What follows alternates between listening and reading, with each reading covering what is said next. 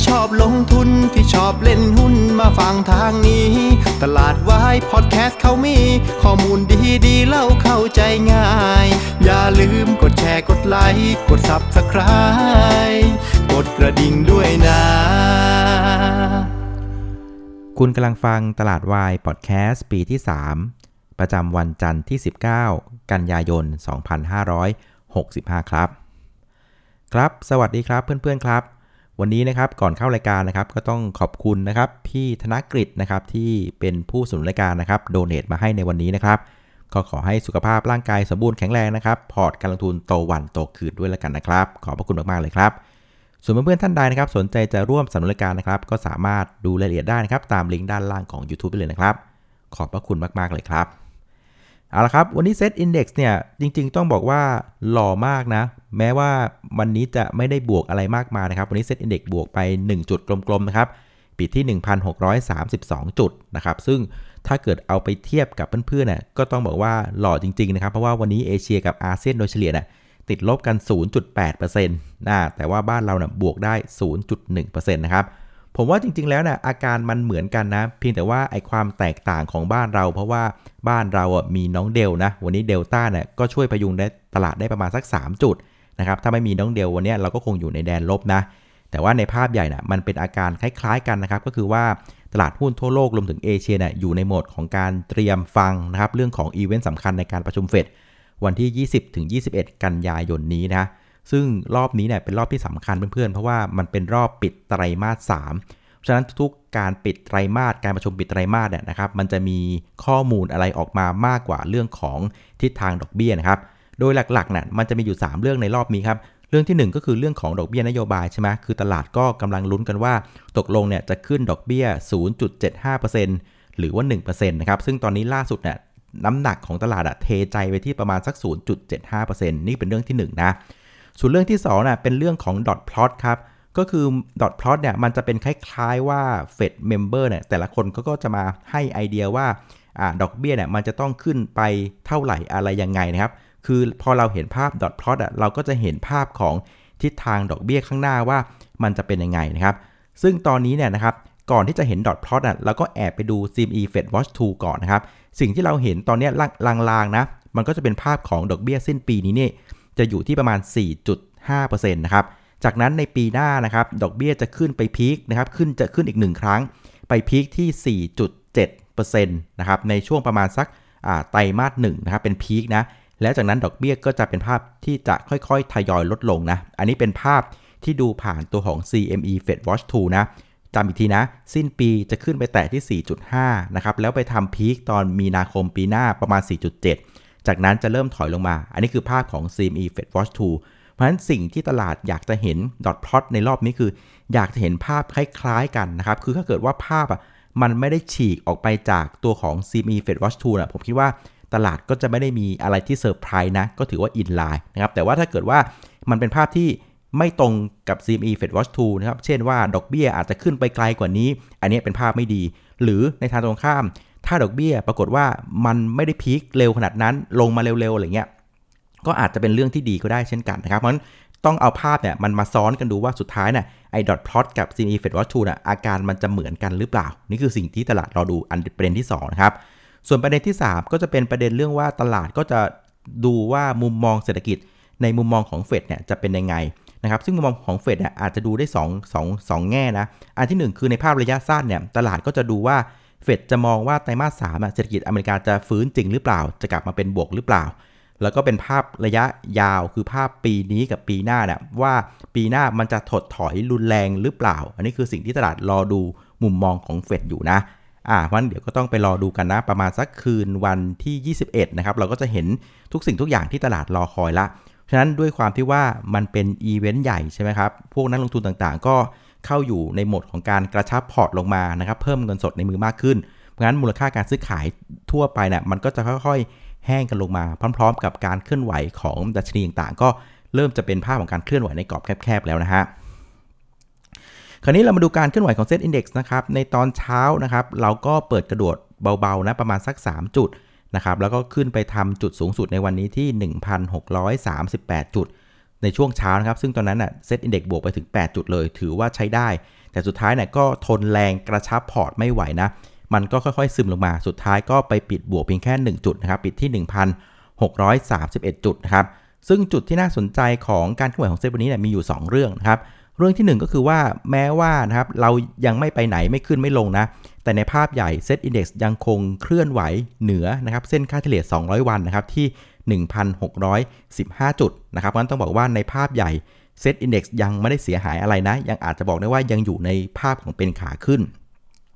ส่วนประเด็นที่2นะครับถ้าไปดูจุดต่ำสุดในวันนี้เนี่ยจะสังเกตว่าเรายังไม่ได้ทำโลใหม่นะยังเป็นแค่ฉลับฉลับจากจุดต่ำสุดในวันศุกร์นะครับ ตอนนี้จุดต่ำสุดคือโลประมาณสัก 1,629 นะครับ ของแท่งเทียนวันศุกร์กับวันนี้เนี่ยยังถือว่าเอาอยู่ นะครับเพราะงั้นการที่เซตเองนะครับไม่ทำโลใหม่นะครับเล่นในแดนบวกทั้งวันเลยนะครับก็ถือว่าเป็นสัญญาณที่ดีนะ มันคล้ายๆว่าก็มีคนที่กล้าที่จะสู้นะครับในการซื้อหุ้นในวันนี้นะครับ ไปดูกลุ่มหุ้นกันบ้างนนะครับสำหรับกลุ่มหุ้นที่ช่วยพยุงตลาดในวันนี้นะครับนอกจากเดลต้าที่พยุงตลาดได้ 3 จุดนะครับแกปิดบวกไป 5%ดูดีๆเนี่ยมันมีกลุ่มหลักที่พยุงตลาดค่อนข้างสวยนะ วันนี้มีกลุ่มโรงพยาบาลอะเริ่มมาละนะครับ โรงพยาบาลกรุงเทพบวกมา 2.6%โรงพยาบาลบำรุงราษฎร์บวกมา 2.7%กลุ่มโรงพยาบาลขนาดใหญ่เป็นแกนนำนะ กลุ่มที่ 2 ก็คือกลุ่มของธนาคารครับ วันนี้ธนาคารตัวใหญ่มากันครบเลยนะครับ ไทยพาณิชย์ กรุงไทย แบงก์กรุงเทพกสิกรอะดูเข้าท่า กลุ่มที่ 3 คือกลุ่มพลังงานครับ ตัวหลักก็มาเช่นกันนะครับ ก็คือตัวของปตทพรสพนะครับ แล้วก็ตัวของ Gulf Energy เพื่อนๆจะสังเกตว่า ถ้าไม่นับเดลต้านะ ดูลักษณะของการเป็นกลุ่มนะจะสังเกตว่ากลุ่มหลักที่เป็น Big Cap ตัวท็อปเนี่ยนะช่วยพยุงตลาดกันหมดเลยนะครับ โรงพยาบาล ธนาคาร พลังงาน อันนี้มันก็อาจจะพออนุมานได้ว่า นักลงทุนสถาบันนะครับในประเทศหรือว่าต่างชาติที่ศาสตร์หุ้นกันไปหนักๆ ช่วงท้ายสัปดาห์ที่ผ่านมา ก็เริ่มมีการเข้ามาเริ่มเก็บหุ้นกันบ้างแล้วนะ อันนี้ถือว่าเป็นสัญญาณที่ดีคือ หุ้นใหญ่ Big Cap sector หลักนะครับ เริ่มยืนได้ในแดนบวกนะครับ ส่วนกลุ่มที่ปิดลบในวันนี้นะครับกลับกลายเป็นกลุ่มเกี่ยวกับเรื่องของอาหารและเครื่องดื่มนะวันนี้คาราบาวลงไป4%นะครับแล้วก็โอสถสภาเนี่ยติดลบไป2%นะครับซึ่งไอ้ 2 ตัวเนี้ยมันมีข่าวสำคัญก็คือว่าเริ่มมีโบรกเกอร์ต่างชาตินะเขามองข้ามช็อตว่าสงสัยปีหน้านะครับเรื่องของต้นทุน packaging ต่างๆเนี่ยมันจะสูงขึ้นนะครับเพราะว่าตอนนี้มันเกิดปัญหาอย่างหนึ่งก็คือว่า ไอ้อุตสาหกรรม EV รถไฟฟ้าแบตเตอรี่ต่างๆน่ะมันกำลังเฟื่องฟูมากนะครับ ซึ่งอุตสาหกรรมนั้นอะมันก็ใช้วัตถุดิบอันเดียวกันกับเรื่องของ packaging นะครับ ไม่ว่าจะเป็นเรื่องของอลูมิเนียมนะครับหรือว่า copper อะไรก็แล้วแต่ เพราะฉะนั้นตอนนี้อุปทานมีเท่าเดิมนะครับ แต่ว่าอุปสงค์น่ะมันเกิดอุปสงค์ใหม่จากอุตสาหกรรม EV แบตเตอรี่นะครับ มันก็เลยทำให้เขาก็เลยคิดว่า ในเมื่ออุปทานมันออกมาช้า แต่อุปสงค์มันเพิ่มขึ้นน่ะสงสัยต้นทุนวัตถุดิบนะครับ เช่นเรื่องของอลูมิเนียมในปีหน้าน่ะ มันมีแนวโน้มจะปรับขึ้นไง อันนี้ก็เลยทำให้พวกของเครื่องดื่มต่างๆ ที่ต้องใช้พวกของอลูมิเนียมเป็นแพคเกจจิ้งเนี่ยก็มีความกังวลกันนะครับ ก็เป็นภาพของการถูกขายลดน้ำหนักกันมานะครับสำหรับตัวของคาราบาวแล้วก็โอสถสภานะครับ เพราะฉะนั้นในเชิงของหน้าหุ้นเนี่ยนะครับวันนี้สิ่งที่สังเกตเห็นคือ 1. มันเริ่มมีการกลับเข้ามาเก็บหุ้นนะครับ sector หลักของตลาดละโรงพยาบาล ธนาคาร พลังงาน รวมถึงถ้าเกิดไปดูหุ้นที่เป็น growth stock สวยๆเนี่ยที่ถูกเทกันหนักๆ ช่วงของวันศุกร์นะครับ สังเกตดูวันนี้หลาย ๆ ตัวเริ่มไม่ทำ low ใหม่ละนะครับ คือแม้ว่าจะมันยังไม่ได้ขึ้นนะ แต่ไม่ทำ low ใหม่ถือว่าเป็นสัญญาณที่น่าสนใจนะครับ อย่างเช่นตัวของ BE8 นะครับ BBIK ต่างๆนะก็เริ่มกลับมาละนะครับส่วนกลุ่มที่โดนยังโดนภาพของการเทต่อนะก็จะเป็นกลุ่มที่มีประเด็นใหม่เข้ามาอย่างเรื่องของต้นทุนวัตถุดิบ ต้นทุนแพคเกจจิ้งที่มันจะสูงขึ้นในอนาคตนั่นเองนะครับ ส่วนผู้เล่นในตลาดวันนี้นะครับนักลงทุนสถาบันในประเทศก็ขายติดต่อกันเป็นวันที่ 4 นะครับ ขายไป 888 ล้านบาทนะครับรวม 4 วันขายไป 5,000 ส่วนนักทุนต่างชาตินะครับก็ขายติดต่อกันเป็นวันที่5นะครับขายไป 639 ล้านบาท รวม 5 วันก็ 7,700 ล้านบาทกลมๆนะครับเพราะจะเห็นว่านักทุนสถาบันกับต่างชาติก็ยังเป็นภาพของการจับมือกันขายนะซีรีส์นี้เนี่ยก็ขายกันไปประมาณสัก 12,000 ล้านบาทแล้วนะครับ แต่ว่าพอไปดูเป็นภาพรายวันนะครับก็จะสังเกตว่าแรงขายของสถาบันกับต่างชาติเริ่มเบาลงแล้วนะครับ ตอนนี้อยู่ระดับหลักร้อยละ แล้วน้าก็เข้าไปเช็คดูให้ตัวของตลาดตราสารหนี้ก็น่าสนใจเช่นกันนะครับ เมื่อวันศุกร์เนี่ยนะครับตลาดตราสารหนี้เนี่ยฝรั่งขายไป 4,643 ล้านบาท วันนี้เนี่ยขายเหลือเพียงแค่ 1,645 ละอะแรงขายต่างชาติก็เบาลงเช่นกันนะครับ เพราะฉะนั้นก็อาจจะพอตีความได้ว่าทางนักทุนสถาบันในประเทศ แล้วก็ต่างชาติอะนะครับเริ่มเรียกว่า สะบัดหุ้นกันเกือบเสร็จละนะครับ ก็เลยมีแรงขายออกมาเริ่มมาเยอะละนะครับสมมติว่าซื้อขายในภาพรวมวันนี้นะครับอยู่ที่6159 ล้านบาทนะครับก็ลดลงจากเมื่อวันศุกร์ถึง 37%นะครับเนื่องมาจากว่าวันศุกร์น่ะมันมีฟุตซี่รีบาลานนะครับวอลลุ่มมันเยอะผิดปกตินะครับวันศุกร์อยู่ที่ 90,000 กว่าล้านบาท วันนี้ก็เลยทำให้ดูภาพของวอลลุ่มอะมันก็เลยลดลงค่อนข้างเยอะเหลือที่ประมาณสัก 60,000 กว่าล้านบาทเท่านั้นเองนะครับ แต่ว่าถ้าเกิดว่าเราลืมเรื่องของฟุตซี่ไปนะครับ ไปย้อนดูจะสังเกตว่ามูลค่าการซื้อขาย 60,000 ล้านบาทวันนี้ถือว่าต่ำที่สุดในรอบ 10 วันทำการเลยนะอ่าแสดงว่านักลงทุนส่วนใหญ่นะครับ พอเรียกว่าปรับพงปรับพอร์ตเสร็จแล้ว ก็เข้าสู่โหมดของการ wait and see ละเฝ้าดูกันละ ก็เลยทำให้ภาพของการ action บนกระดานหุ้น มันก็เลยลดลงมา ภาพน่าจะเป็นประมาณนี้นะครับ เอาละสุดท้ายนะครับไปสู่ประเด็นที่จะส่งผลต่อตลาดหุ้นในวันพรุ่งนี้นะครับผมคิดว่าคืนนี้นะก็ไม่ได้มีประเด็นอะไรมากมายนะตลาดหุ้นดาวโจนส์ก็อยู่ในโหมดของอาการกระชับพอร์ตเช่นกันนะครับ ตอนนี้ดาวโจนส์ลบอยู่ประมาณสัก 0.8% 264 จุดนะครับ ก็เป็นภาพของการกระชับพอร์ต ถือเงินสดเพิ่มขึ้นนะครับ สังเกตดูคือตัวของ Dollar Index ก็ขยับขึ้นอีกประมาณสัก 0.2%นะครับ ก็เป็นภาพของการถือเงินสดที่มากขึ้น เช่นเดียวกันกับตัวของ bond yield นะครับ bond yield สหรัฐ10 ปีตัวนี้ก็ ขยับขึ้นมาอีกประมาณสัก 0.9%นะครับอยู่ที่ 3.479 ละอ่า bond yield ก็สะท้อนภาพของนโยบายเฟดที่กำลังจะขึ้นดอกเบี้ย แต่ว่ามีจุดหนึ่งที่น่าสนใจเพื่อนๆ วันนี้เนี่ยเวลานี้นะครับตอนประมาณสัก 2 ทุ่มครึ่งนะครับปรากฏว่าน้ำมันดิบ WTI นะตอนนี้ลงอีก 3%ครับพี่น้อง ตอนนี้อยู่ที่ 82 เหรียญ 22 เซนนะ ผมว่าอันนี้เป็นข่าวที่ดีนะ โดยเฉพาะประเทศไทยซึ่งเป็นประเทศที่เป็นผู้ใช้น้ำมันนะครับ แต่ว่าแม้ว่าบนกระดานหุ้นอาจจะต้องยอมรับว่ากลุ่มพลังงานอะอาจจะกินสัดส่วนนะครับ ใน Market Cap บ้านเราประมาณสัก 20กว่าเปอร์เซ็นต์ แต่ว่าโอเคละอีกประมาณเกือบ 80%เป็นคนบริโภคน้ำมัน เพราะฉะนั้นจริงๆ ผมว่าตลาดหุ้นน่าจะเฟด happy นะกับประเด็นน้ำมันที่มันถอยมาแบบนี้นะครับ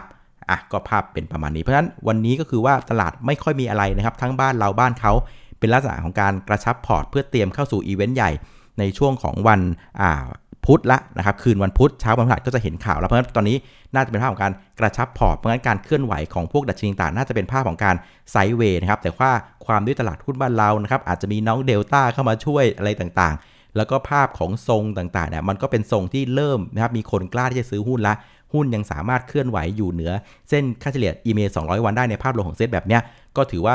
เซตบ้านเราก็ถือว่าแข็งใช้ได้แล้วล่ะสำหรับสถานการณ์ในลักษณะนี้นะเพราะฉะนั้นช่วงนี้อดทนกันอีกนิดนึงนะครับ ผมว่าเดี๋ยวประมาณสัก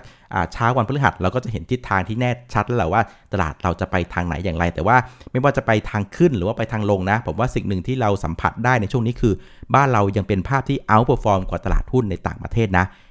ภาพก็จะเป็นประมาณนี้นะครับ เอาล่ะยังไงก็พยายามหาจังหวะหาโอกาสตั้งสติแล้วกันนะครับใครชอบรักหุ้นไหนนะก็พยายามเฝ้าไว้นะครับถ้าเกิดว่ามันมีแรงขายหนักๆ แล้วปัจจัยพื้นฐานมันได้เปลี่ยนกำลังจะเป็นคนได้ประโยชน์จากต้นทุนพลังงานที่ลดลงแบบเนี้ยก็เป็นจังหวะเรียกว่าทยอยสะสมดูได้เช่นกันนะครับอะเอาละก็ประมาณนี้นะครับสำหรับรายการตลาดวายพอดแคสต์นะครับวันนี้ก็ขอเอาสั้นๆละกันพอดีที่บ้านแอร์เสียนะเนี่ยอัดรายการไปเหงื่อตกไป ไม่รู้พรุ่งนี้เช้าจะจัดรายการไหวหรือเปล่านะ ยังไงก็กราบขออภัยด้วยกันครับเอาละเดี๋ยวพรุ่งนี้กลับมาเจอกันใหม่ครับวันนี้ลาไปก่อนลาทีสวัสดีสวัสดีครับ